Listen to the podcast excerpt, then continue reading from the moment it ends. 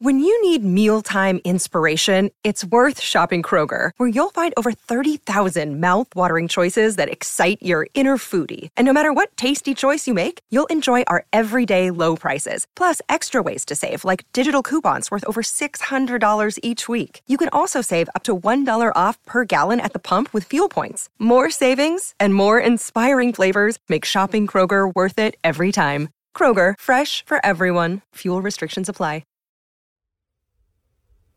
Testing one, two. Okay. It is Jen here, and I am a little nervous about tomorrow, but you know, it's going to be what it's going to be my dad did um, spend the night tonight at my brother's house too. So he's upstairs. They're all watching football or something. So yeah, we'll all be waking up in the morning, kind of. hopefully not getting ready for battle, but I don't know, getting ready for something, something different than what we've done before. Welcome to How To. I'm Amanda Ripley. All right, Todd, maybe come a little bit closer because I'm kind of pointed toward me. Today is the day we've been waiting for. We're going to see if one American family can flip the usual tortured, tedious script for arguing about politics and do something way more interesting. Like the goals here are not to make anyone look stupid. The goals are not to win an argument or change someone to. This isn't a debate team exercise. this is not a debate team exercise. This that's, is, a, that's a good point. It's not a debate. It's not a debate. It's a conversation. It's an exploration. On last week's show, siblings Jen and Todd Brandel got a marathon coaching session from Monica Guzman, author of I Never Thought of It That Way How to Have Fearlessly Curious Conversations in Dangerously Divided Times. Conversations about politics are proxies for so many other ways that we just want to be understood. Monica prepared them for how to have a hard conversation in a new way, with the goal being understanding, not agreement.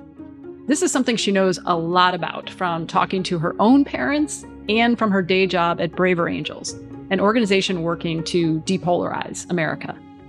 We heard a lot of surprising and useful tips in that episode. So if you haven't listened, definitely check that one out first. But don't forget to come back because today is the main event.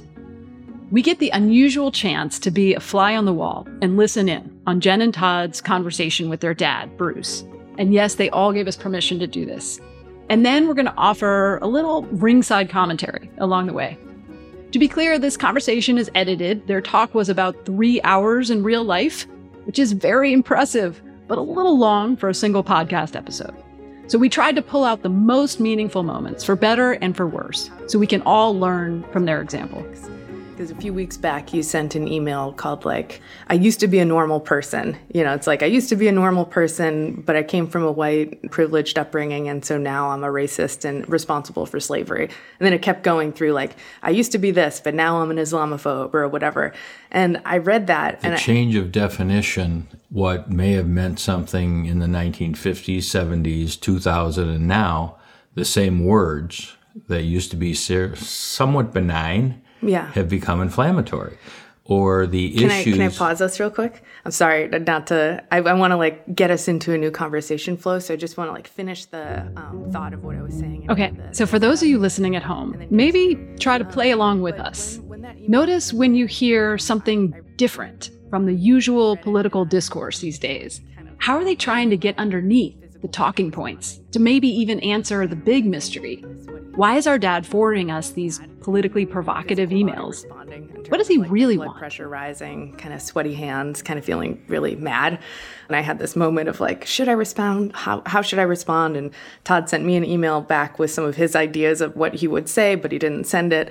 And it did make me wonder in a, in a sincerely curious way, like, what what are your goals in sending those emails or what are your intentions in in sending those emails to folks uh, I like to listen to all the sides, uh, and I take it almost like reading a Far Side comic.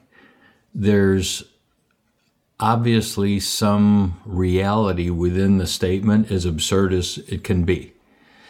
And I think that's where, instead of just reading it and kind of taking it as a light brush, it becomes a heavy canvas.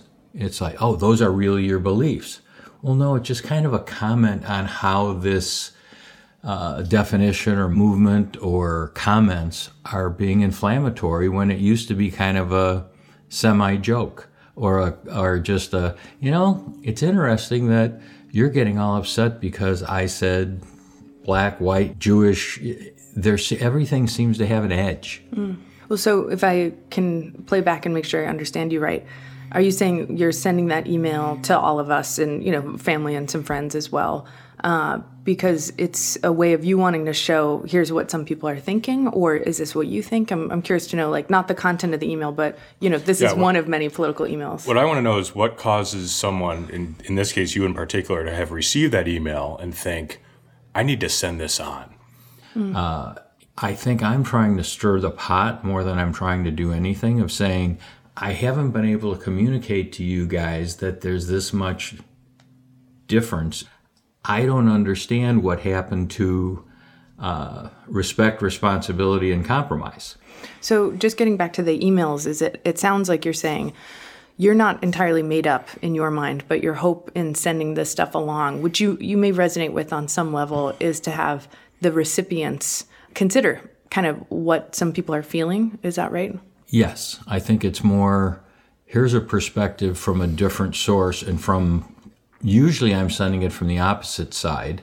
What's of, the, what do you mean the opposite? the opposite? Uh, more conservative.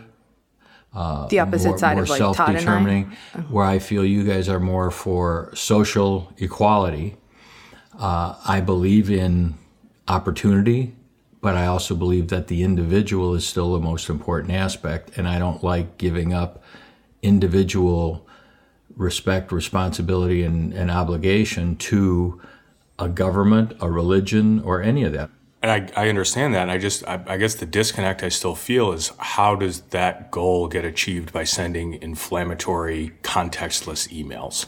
And that's where I get tripped up by this stuff because you and I will have a lot of very in depth conversations and we'll emerge from those fundamentally agreeing on a lot of our core values. And I'll feel pretty good about it. And then a few days later, I'll get some insane right wing email forward with no context, no explanation, no preamble. And I'm like, okay, we're back to square zero. Maybe that's because you're taking it as that those are my beliefs. Because there's nothing to tell me they're not. There's no, I, no framing I, or context of the of the of the message. And that's somewhat by intent. Is it? Yeah. So Monica, any thoughts listening to this initial back and forth? I mean, wow. I mean, I was already pretty riveted. I, w- I wanted to keep hearing it there it three was. more hours. That's that a, I know that's a lot, but I mean that that felt to me like a pretty good launch. Already, you can hear Jen and Todd start to use a few of Monica's techniques, but will it be enough? After a quick break, we'll hear some more and then start to analyze what's landing and what isn't. Don't go anywhere.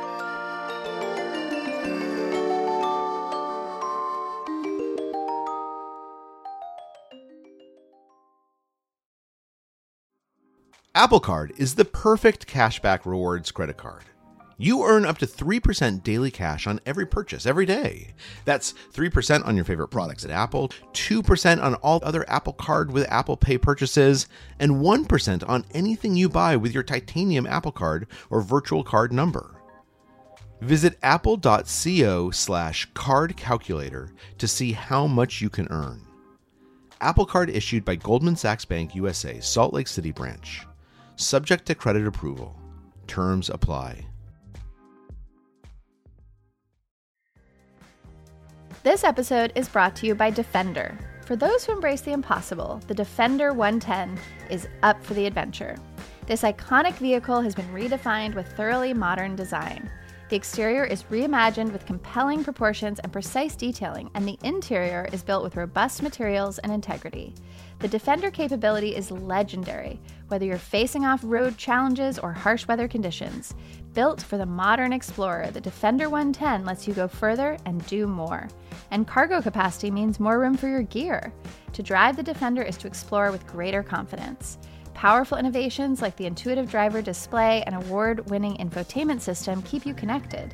Innovative camera technologies deliver unobstructed views and effortless maneuvering. Ready for a wide range of adventures, the Defender family features the two door Defender 90, the Defender 110, and the Defender 130, which seats up to eight. A vehicle made to go further, the Defender 110. Learn more at LandRoverUSA.com forward slash Defender. We're back with author Monica Guzman, our conflict whisperer, who's listening to the tape of Jen and Todd trying to change how they talk to their dad about politics. I noticed, Jen, when you interrupted and said, Can I pause us real quick before you started diving into the content? I mean, your dad wanted to react as soon as you brought up the emails and wanted to explain some piece of it but you you very delicately just brought him back to say okay can we reiterate the goals of the whole conversation and that was notable definitely um noticed too when you you you got to that question very clearly. You had communicated the physical response that you get with the email, you know, and that made me curious. What are your goals when you send this? And so from there, it was really interesting because he seemed to be exploring his way to an answer, which he eventually got to at the end of a couple of minutes. Mm-hmm. But you were really listening to help guide him toward that answer. And you interrupted at one point to paraphrase or loop. Looping is a deep listening technique that I've learned from conflict mediators, and now I use it all the time, and I've trained hundreds of journalists on it. Essentially, anytime you're having a conversation with any emotion, it's a really useful way to prove to the other person that you're trying to get them. First, you distill what they're telling you into the most elegant language you can muster. Then, and this is the most important part, check to see if you got it right. There's a bunch of reasons for doing this, all of them backed up by the research. But the bottom line is people need to feel heard before they will listen. If you do this, if you earnestly try to get them, you will stay present, you will actually be listening, not thinking of your next point, and you will show them that you're really trying. It lowers people's guard. Let's revisit this example of Jen looping her dad. It sounds like you're saying, you're not entirely made up in your mind, but your hope in sending this stuff along, which you, you may resonate with on some level, is to have the recipients consider kind of what some people are feeling. Is that right? Jen and Todd, what are, what were you thinking listening to this a second time? Yeah, you know, listening to it a second time, I feel like I heard him more deeply and and heard uh-huh. some other points that I didn't quite hear in the moment because I was kind of looking for like, have you actually thought about why you're sending this? And I think at the end of the day, the the answer is, I have a sense, but I haven't articulated it even to myself. Like I don't exactly know why I'm doing it, but I feel compelled.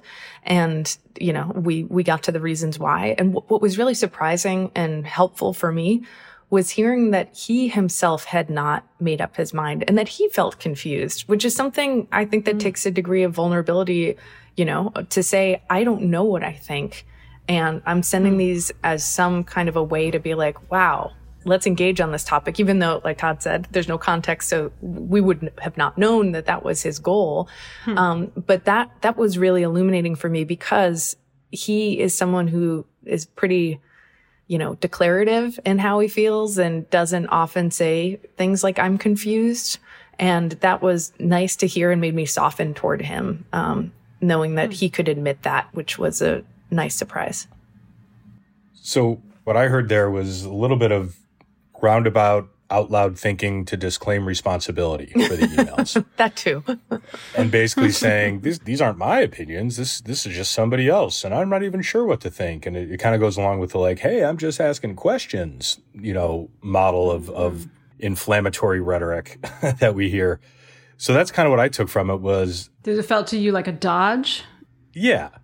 I yeah. sent this thing. I could tell it upset you guys. So I don't want you to think that I did this on purpose. So I'm just going to say I threw it out there as just, you know, as a food for thought. You know, he, he started by saying, Yeah, I've been trying to stir the pot. You know, he said, I haven't been able to communicate something about the importance I give to respect, responsibility, and compromise. He said uh, what seemed like a really resonant kind of value statement. I, I believe, you know, you all are about social equality, and I believe in opportunity, but I believe that the individual is the most important aspect. So that was sort of a value statement that he seems to want. I don't know, I wondered if he just wanted that acknowledged somehow. Values are really important, but not as simple as they sound.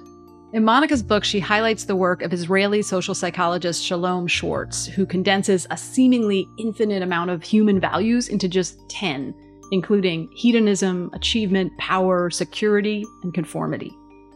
What makes us each different is where we rank each value, which guides our behavior, and also how we judge other people based on their rankings. Monica's advice is to stop assuming that people who disagree with us don't value what we value Instead, ask the question what do they value more? I guess the disconnect I still feel is how does that goal get achieved by sending inflammatory, contextless emails? What's frustrating to me is that you thought a lot of what I was sending were my beliefs because they were kind of meant to be hey, there's this whole world out here of people who have these thoughts. Why? And instead of me requesting information or response or giving you a little bit of background to why I was sending them, you're going like, is he trying to tell us this is how we should be, or that's how he is, or that's. Well, how would we know otherwise? Point in in case we didn't spend the time to say it. Uh, you didn't have the time to call me back and say, "Are you nuts?" I mean, sometimes you would do it in a text or an email saying, you, you know, here's this. And we started doing that fractionation. Hey, look at this. Hey, look at that. Hey, look. And all of a sudden we became frictional instead of saying, Is this really what you believe? You know, Todd, you asked a really challenging question. How does that goal get achieved when you send inflammatory, context-less emails? And I wondered for a moment if he was going to get defensive at that point. Um, and he didn't, which was interesting. So maybe that's because, okay, you know, he, he gets it. He's, you know, this isn't new to him. Um, but then you, you got into a really, what seemed to me a really rich exchange because he was hearing more from you about how this comes off. And he seemed to be, you know, looking into himself a little bit to try to wrestle that dissonance what is he trying to get out of you? If this is getting a rise out of you, what is the good of that? Um, and he said, Well, maybe it's because the impression you have is that these are my beliefs. And he's coming back to, he's claiming some uncertainty here, you know, which you have to kind of decide what you, because you said, well, maybe he's dodging, right? So then I wondered what was going through your head. So that's a question I have is what was going through your head? Did you still think it was a dodge or was something getting filled in that was a blank?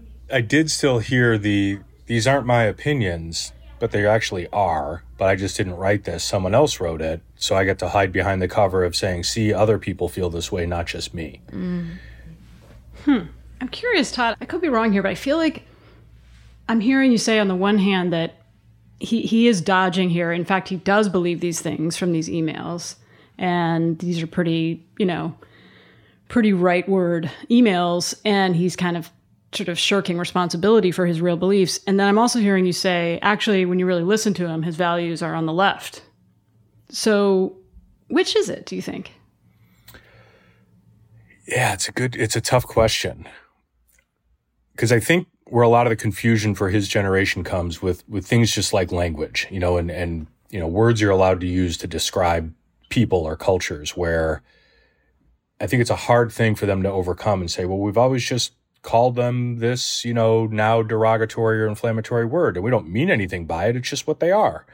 And then when they hear, well, you're not allowed to use that word anymore, they feel lost and confused and like they they can't speak without getting chided by people for using the wrong language. They don't belong. Think, yeah, I think for a lot of people that's really threatening, and it's it's really dis- yeah. Well, nobody wants to feel like they don't belong. Yeah, that's right. kind of a yeah. It sounds like what you're saying is that he's neither nor. Like he's not he's conservative in some ways, let's say with his uh, attachment to labels or old ways of talking about people and understanding the world, right? And then progressive in other ways when it comes to some of his core values. Is that right? I think so. Yeah, I think that's a fair way to yeah. say it. Yeah, and it's interesting because the, our our sort of current culture, you can't be that. Mm-hmm. Mm, right. Right. You got to be one or the other. And I realize now when I asked you the question, I was like, which is it, Todd? Yeah. like, oh my God, I'm doing the thing. It's not, right? That doesn't actually fit him. Mm.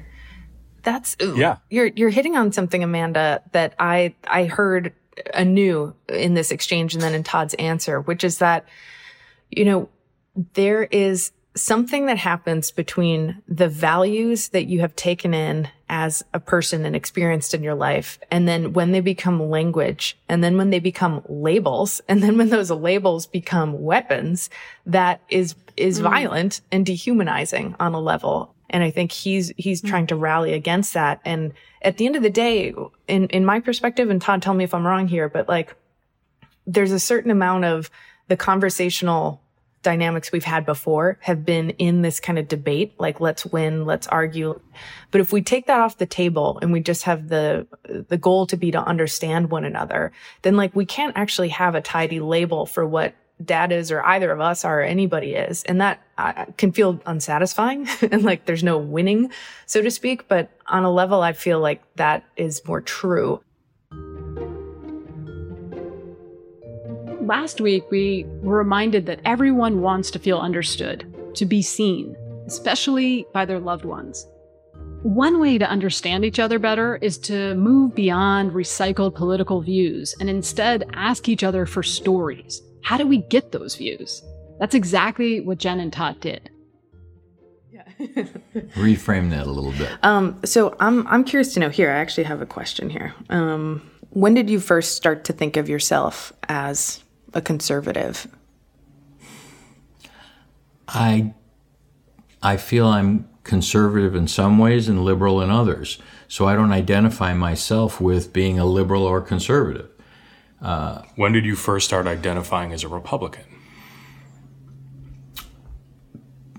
Um, it would be midlife, probably 30s, 40s what I think I always go back to is when I see my relatives, they were all small business people. Uh, they all tended to be from ethnic backgrounds of some type or another.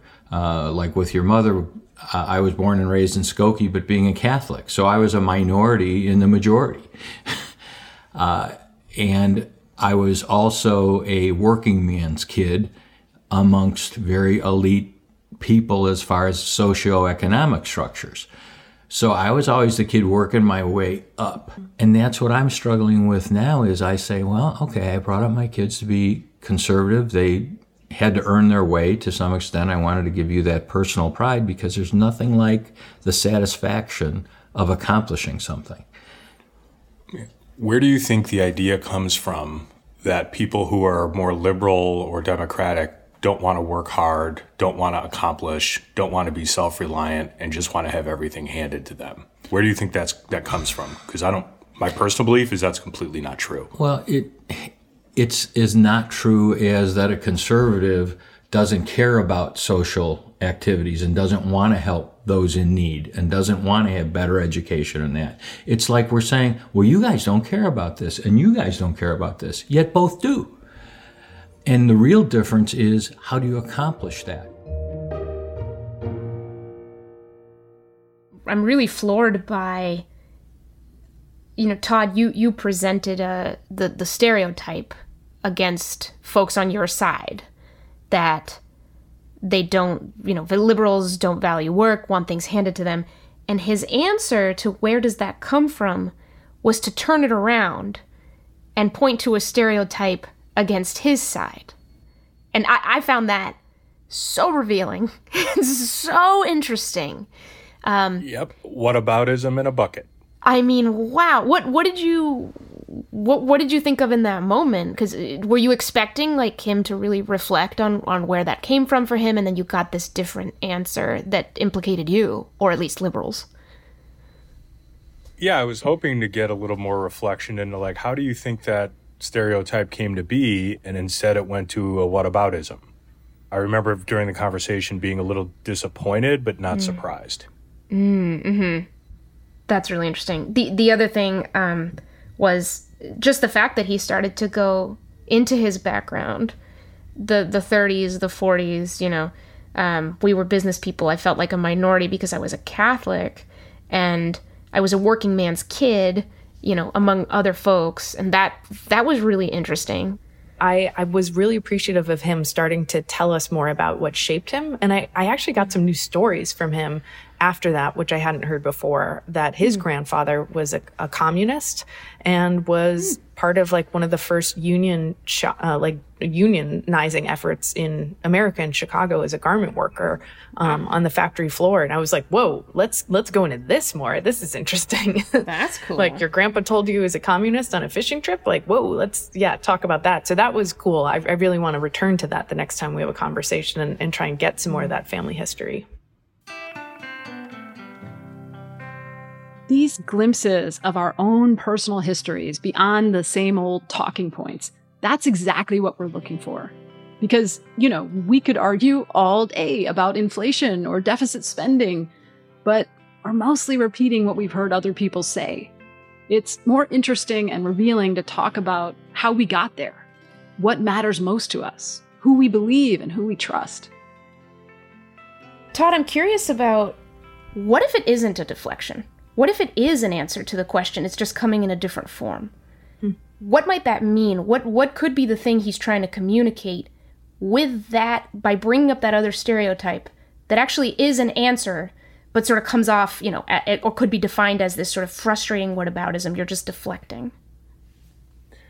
Yeah, I mean, I guess the point he's making, which isn't untrue, is, you know, we tend to paint with broad brushes and, you know, categorize people according to, you know, a high level set of beliefs that isn't true across the board. And there's validity there, but I don't think it adds much to the original point, which was, you know, where do you think hmm. these ideas and these stereotypes come from? Right. It makes me wonder if you found a way to come back and say, well, by the way, you know, you brought up this other stereotype, which granted, but I really do want to know where do you think that this this idea that liberal, you know, were you ever ever able to bring it back or did it feel like he just wanted nothing to do with it? Uh, yeah, I think we just kind of went on to another topic. I, I wish now with hindsight that we would have gone back to it to try to unpack it a little bit more. So, in other words, if you feel like you're not being heard, maybe because someone's dodging your question, try making them feel heard first and then come back to your question. The beauty of a conversation is that it's not linear, it's always imperfect. Frustration is part of the deal, and sometimes emotions boil over. As we're going to hear right after the break.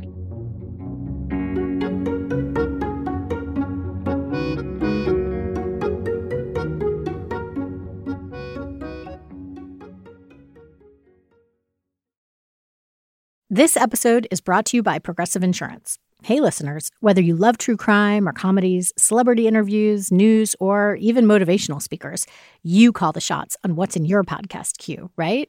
And guess what? Now you can call the shots on your auto insurance too. Enter the Name Your Price tool from Progressive. The Name Your Price tool puts you in charge of your auto insurance by working just the way it sounds. You tell Progressive how much you want to pay for car insurance. Then they'll show you a variety of coverages that fit within your budget, giving you options. Now, that's something you'll want to press play on. It's easy to start a quote, and you'll be able to choose the best option for you fast. It's just one of the many ways you can save with Progressive Insurance. Quote today at progressive.com to try the Name Your Price tool for yourself and join over 28 million drivers who trust Progressive. Progressive Casualty Insurance Company and Affiliates. Price and coverage match limited by state law. On Death, Sex, and Money, we feature interviews with you, our community of listeners, getting honest about uncomfortable things. I developed an illness where it isn't safe for me to drive. A friend once said to me, Sex is like air. You don't think about it until you're not getting enough. This is a similar sort of thing if you just replace sex with driving. Listen to Death, Sex, and Money wherever you get podcasts.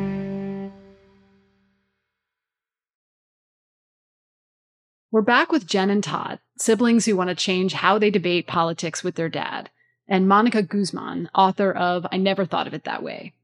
Now, it wouldn't be a real family argument without a little heat. In the snippet you're about to hear, Todd and his dad Bruce start talking about immigration. You know, the Democrats want to leave the open borders because they get more votes because they support those people and they come over here. So they get the vote.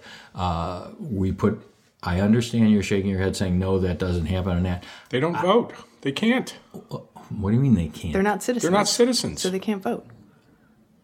Okay. Technically speaking, you're correct. When do they become able to vote? When they're citizens. Right.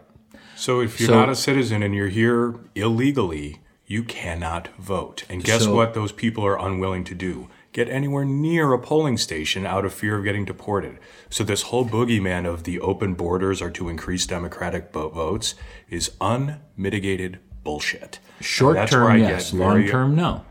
You know how long it takes to get to become a citizen?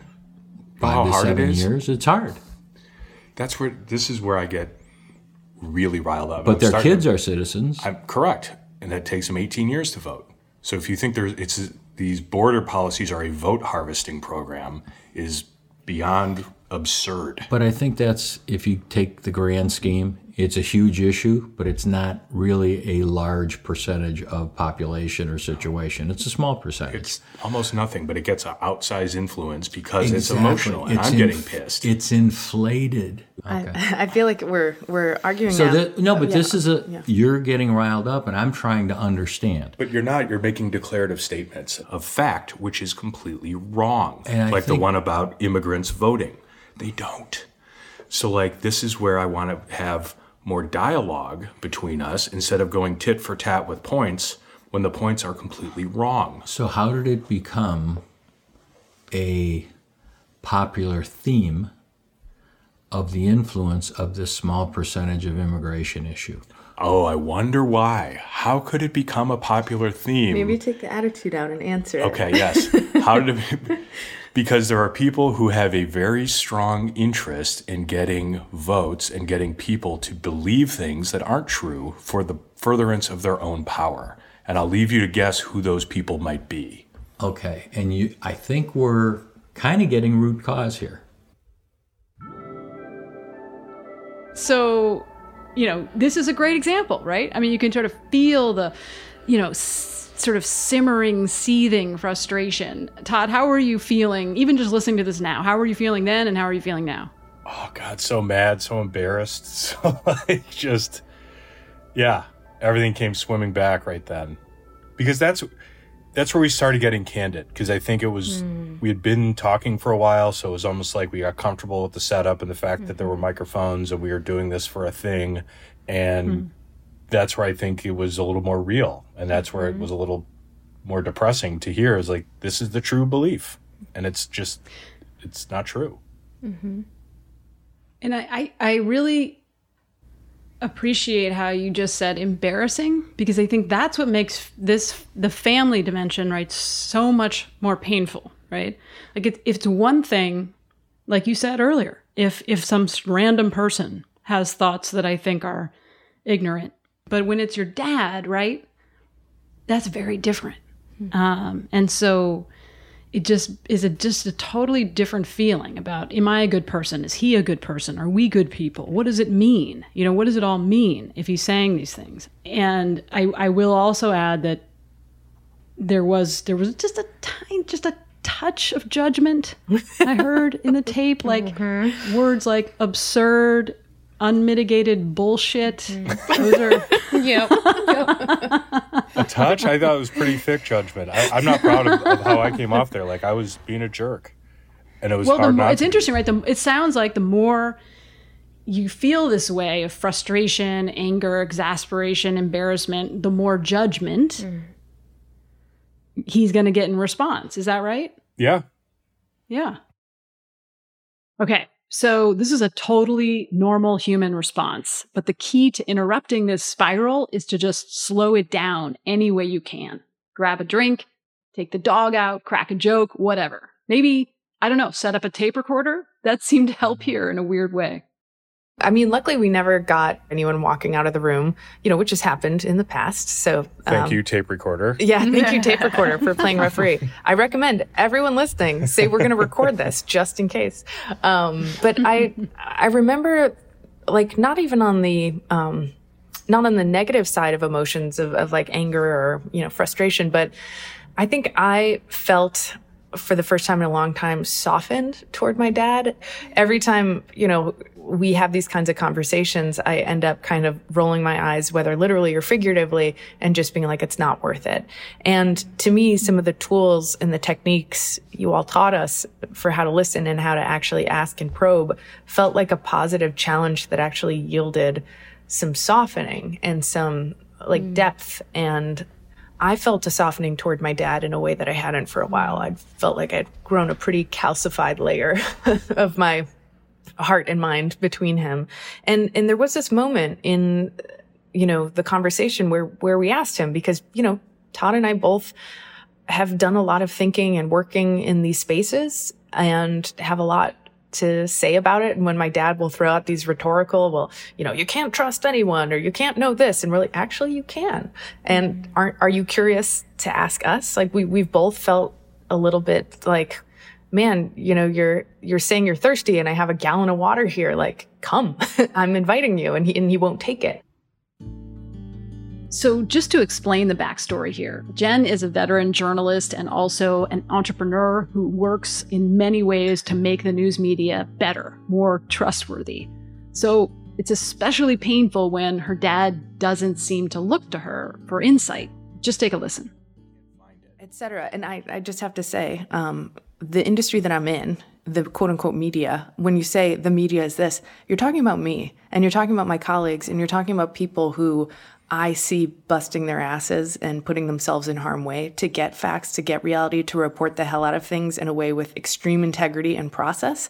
Yes, I should try to research where and how it is to get that. Or you ask me, I can I can help you. Like this is what I do. I'm very proud of the fact of what you guys have become of yourselves. Uh, I'm somewhat intimidated by it because I feel somewhat inadequate because I don't have the depth of inquiry and exposure that you guys have. But do you feel like it has to be a tit for tat or a competition No, versus help some- me understand this? I you guys have studied this. Help me understand.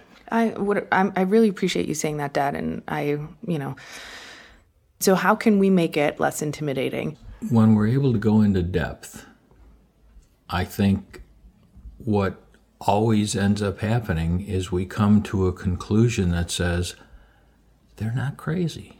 They're not so outside of compassion, caring, and will. Who's they again? Me. Uh, that I'm not. When I'm sending those things, I think it's somewhat saying, look at these intelligent people who are sending this stuff. I mean, this is coming from people who are educated, uh, successful. I'm kind of throwing this out saying, I'm not alone out here.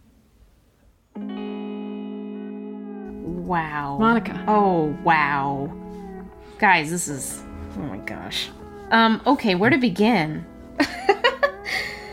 this felt huge. Um, I mean, for him to say, I feel somewhat inadequate. You know, the truth is that I think I feel somewhat inadequate. First of all, I find that I find it hard to believe that that could have happened in a shorter conversation. Definitely not. That that felt like something you had to get to. Uh, Jen, I love that you've been using the word softening. I wonder if softening was happening all around here. Uh, because that is not an easy thing to admit, like you said, to your children.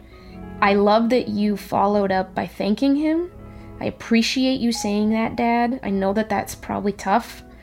Um, I mean that that was amazing, and for that to come after you and Todd, I think passionately, you know, th- these pieces of tape telling him how it feels. You know, when we hear these things from you, it's particularly frustrating because you could you could come to us and we could talk about it and we're not able to have these conversations. There's declarative statements instead of questions, so there's no room for us in here. But man, that that statement about I feel somewhat inadequate just speaks volumes to me. There's a moment with my mother that this reminds me of because we we were starting to talk about something politically contentious and I was ready to go. Like this was going to be fun. And then she just kind of gave this really deep sigh. And I could tell that she did not feel the way I did, that this was mm-hmm. going to be fun to talk about. And I I kind of asked her like, "Wait, what's going on?" And she's like, "Well, I don't I don't really know why I bother, Monica. Like you're a journalist, you're an expert communicator. It just feels like you're too good. You're too good. So mm-hmm. why should I even engage. And he doesn't want to put himself in that situation, and my mom doesn't want to put herself in that situation, right? No one would want to put themselves in that situation where they feel inadequate. When I interview conservatives around the country, that is a theme. Yes. Is like one of the things they're most dreading when they come to a Braver Angels conversation or Thanksgiving or wherever they encounter uh, people they disagree with politically. They're pretty sure that at some point they're going to be judged and they're going to be condescended to. And that is the thing that comes up again and again and again. And there are other things that come up on the left, right? And, and everybody's different, but that's a theme. Um, and I wonder, I mean, do you think that he's wrong to feel like there's judgment in these conversations? No, I don't think he's wrong. I think there is judgment. Yeah. I agree. I think that's absolutely true. I, I think not just us personally, I think our cohort, one of the reasons there's such a strong divide is you said it exactly right. People feel judged and condescended to, and like, you know, the woke police are after them. And that's really uncomfortable for a lot of people. And I think it is a disservice, um, you know, that, that is asymmetrical in a way of, you know, you, you need to give people an on ramp. And if they don't feel like there's an on ramp, then they're not going to come with you. Um, There's an author, John Rauch, who says something I've been like munching on, right? He's conservative, but he says that uh, the overwhelming emotion on the right is anger, and the overwhelming emotion on the left is contempt. And I've been thinking about that one for a while. Like, oh, in which ways is it true? In which ways is it not? But uh, yeah, so much of this is ultimately emotion and whether we we do feel understood by the people close to us. So yeah, his emails are making some sense. it's really mm-hmm. hmm. interesting. So remember, the goal of this whole thing was to understand each other a little better and be a little better understood. Because political battles, especially in families, are almost always a proxy for something else. And toward the end of their conversation, Todd and his dad finally got to what that something else might be. Generally speaking, taking it out of politics and everything, like we talk on the phone fairly regularly. What I would love to have us be able to do is more of those questions. How are you doing? How's your job? How's work? How are you feeling about things? Instead of a 20 minute monologue about your trip to the doctor, which, yes, I'm interested in your health, but I don't need every last detail about your knee doctor. But I would really love to have more conversations about how are you dealing with moving across the country? How's your daughter doing in school? And I feel like those are more like afterthoughts instead of just, you know, here's word vomit about everything that's going on in my day. Which I, I want to, I care. I want to know how you're doing and all this stuff, but I don't need details about your golf group. I want to know about you. And I want you to ask me about me. You know? Well said. How does that feel to, I guess, receive that? It opens my eyes. Uh, it says, you know, and why I'm doing it or how I'm doing it, habit, dictum, I don't know. Uh, because I think you know how much I care. Yeah, and I want to be involved. Yet I'm not. I'm being a poor communicator, or I'm not getting a, the proper exchange that I really feel and want to have. And I guess to me, my actions are good. My uh, communication is weak. Wow, dirty laundry from the family. Had you told him this before in so many words? uh, maybe not as directly. Yeah. I'll probably be indirect and sigh or kind of like, all right, yep, you've already told me that six times. Let's let's go something else, um, which doesn't probably sound very good. I, I don't I, I don't know. I think I sound pretty mean in that segment too. So, yeah. Oh, really? Um, how did it feel like his reaction? How did that land? I appreciated that he didn't fire back. That he actually took it and said, "That's a fair point, and I need to think about that and do it more." I don't know that it'll actually change anything. It's it's funny because it sounds like you feel like this is a little bit separate from the other conversation. Um, but I heard it, and I could be totally way off, but I heard it as the same conversation. Like it felt to me like your dad like so many dads is everywhere is trying to connect through monologues or politics or you know sort of weather and it's not landing. That's not how people connect. And you're literally giving him the words which i just thought was beautiful. You know it's like how's your daughter doing in school?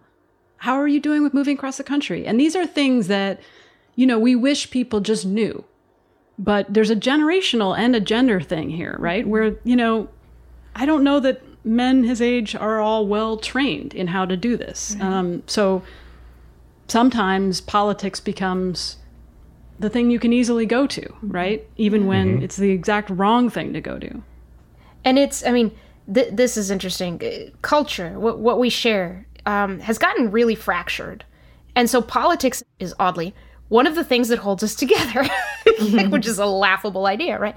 Because at least we all kind of sort of see the same headlines, you know?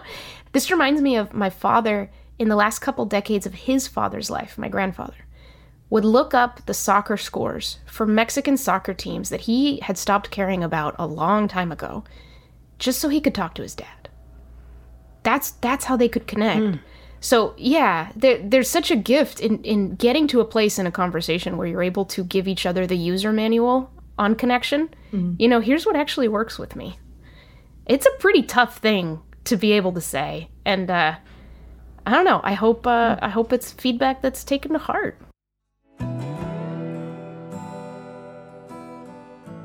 when you get down to the root of it, it's a lot less about, you know, actual political disagreements and more about being disconnected and then getting polarized into groups that, you know, there's there's other motives to get those groups to not like each other. Yeah. Hmm. Jen, what are your thoughts? I was surprised how much of an actual thrill and how much easier it was to do after we kind of got over the initial hump and just got into it. And there was some kind of a thing where I'm like, I want to do this again. There, there was something so gratifying about getting to the meaning and getting to the heart of some things and, and breaking new territory. That was a beautiful byproduct I didn't expect. I was like, okay, we'll do one of these and we'll see if we can do one again in five years. And now I'm like, no, let's let's start let's do this again. Like I'm game. The other thing I thought was just like I should remind myself of this all the time and that it's okay to have written notes in a high stakes mm. conversation. And I knew that if I got into the like the heat of things, my neocortex would like go offline and I would not have access to the great advice you both gave and I would just kind of go primitive. And so I, I wrote down some of the questions in a phrasing that I, I wouldn't have done myself. And I, I referenced them and I said, I'm going to have notes here. And there's nothing like illegal about having notes for a conversation. Right, like why would we prepare notes and think ahead for every other hard conversation in life except this one, right? I feel like another insight from this this whole experience was just about having a conversation about the conversation going in mm-hmm. and then a conversation about the conversation at the end of just I don't know whether it sounds hokey or not it I don't care I think it's helpful is to mm-hmm. appreciate what went well Yeah, I mean, I, I hope that that does come across that even though, you know, we heard just segments, it's important, I think, to recognize that you can't get to these segments quickly. You need to go through the mess. And I think that's part of what scares people the mess. But a conversation is forgiving. And I think we forget that too. Especially, you know, thank you, social media, right? We have a lot to thank social media for. and one of those things is the idea that we can't edit ourselves, that we can't we can't um, you know say something to make what we said earlier more of what we meant to say. But a conversation does allow for that. It can take a lot of missteps. It can handle it. Um, And you'll find out what you're really talking about. Have you heard from your dad? How do you think this went for him? I was with him. I was with him on Saturday. We were at a birthday party together. oh yeah that's right well tell me the freshest because I think I spoke to him before We didn't talk about it. it didn't come up. I, I did speak to my dad, um, and I did say, okay, let's talk about how how that conversation go for you. And overall, he said it gave him a lot to think about, and he had been thinking about it. And he said he wanted us to have a less one sided conversation the next time, and to ask more questions of us, which to me was like ding ding ding. I, I just hmm. wanted to do one of those like hops where I click my feet together, but I, am too old and I would injure myself if I tried. But I, that felt really good to know that that was one of the takeaways. And he also, of course, then went on for 20 minutes about how he thinks democracy needs saving and what his plan would be. But those other things were in there too, which is new.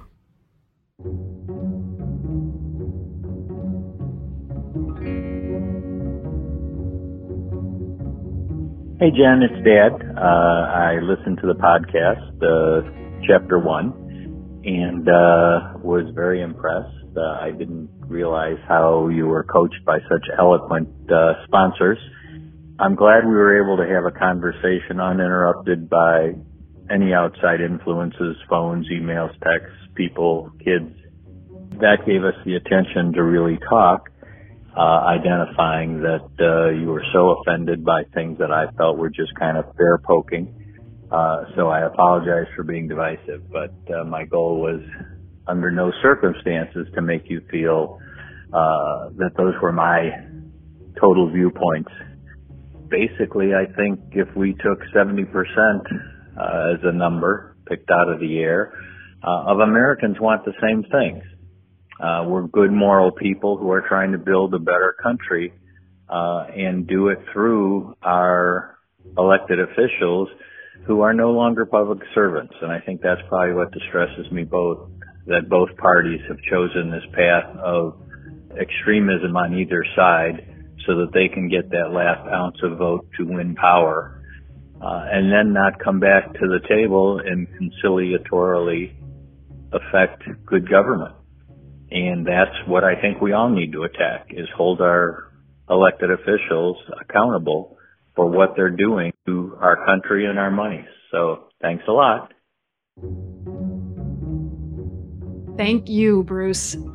You have just done, along with your kids, what so many of our elected officials have not yet done, which is to come to the table and have a real conversation with dignity and respect about what really matters. Thank you for showing us how it's done. And thank you to Monica Guzman for being such a patient and wise guide and so generous with her time. Definitely check out her book, I Never Thought of It That Way How to Have Fearlessly Curious Conversations in Dangerously Divided Times. Finally, thank you. Yes, I'm talking to you for listening. I hope you found this helpful and hopefully feel a tiny bit more prepared heading out into the world during the midterms and Thanksgiving and whatever comes next. We'd love to hear from you if you try out any of these techniques, even if they don't work the way you wanted them to. We're very interested. We're always interested. Send us a note at howto at slate.com or leave us a voicemail at 646 495 4001. That's also where you can always reach us with any other hard problems that you need help solving. How To's executive producer is Derek John. Rosemary Belson and Kevin Bendis produced this episode. Merritt Jacob is senior technical director. Charles Duhigg created the show. I'm Amanda Ripley. Thanks for listening.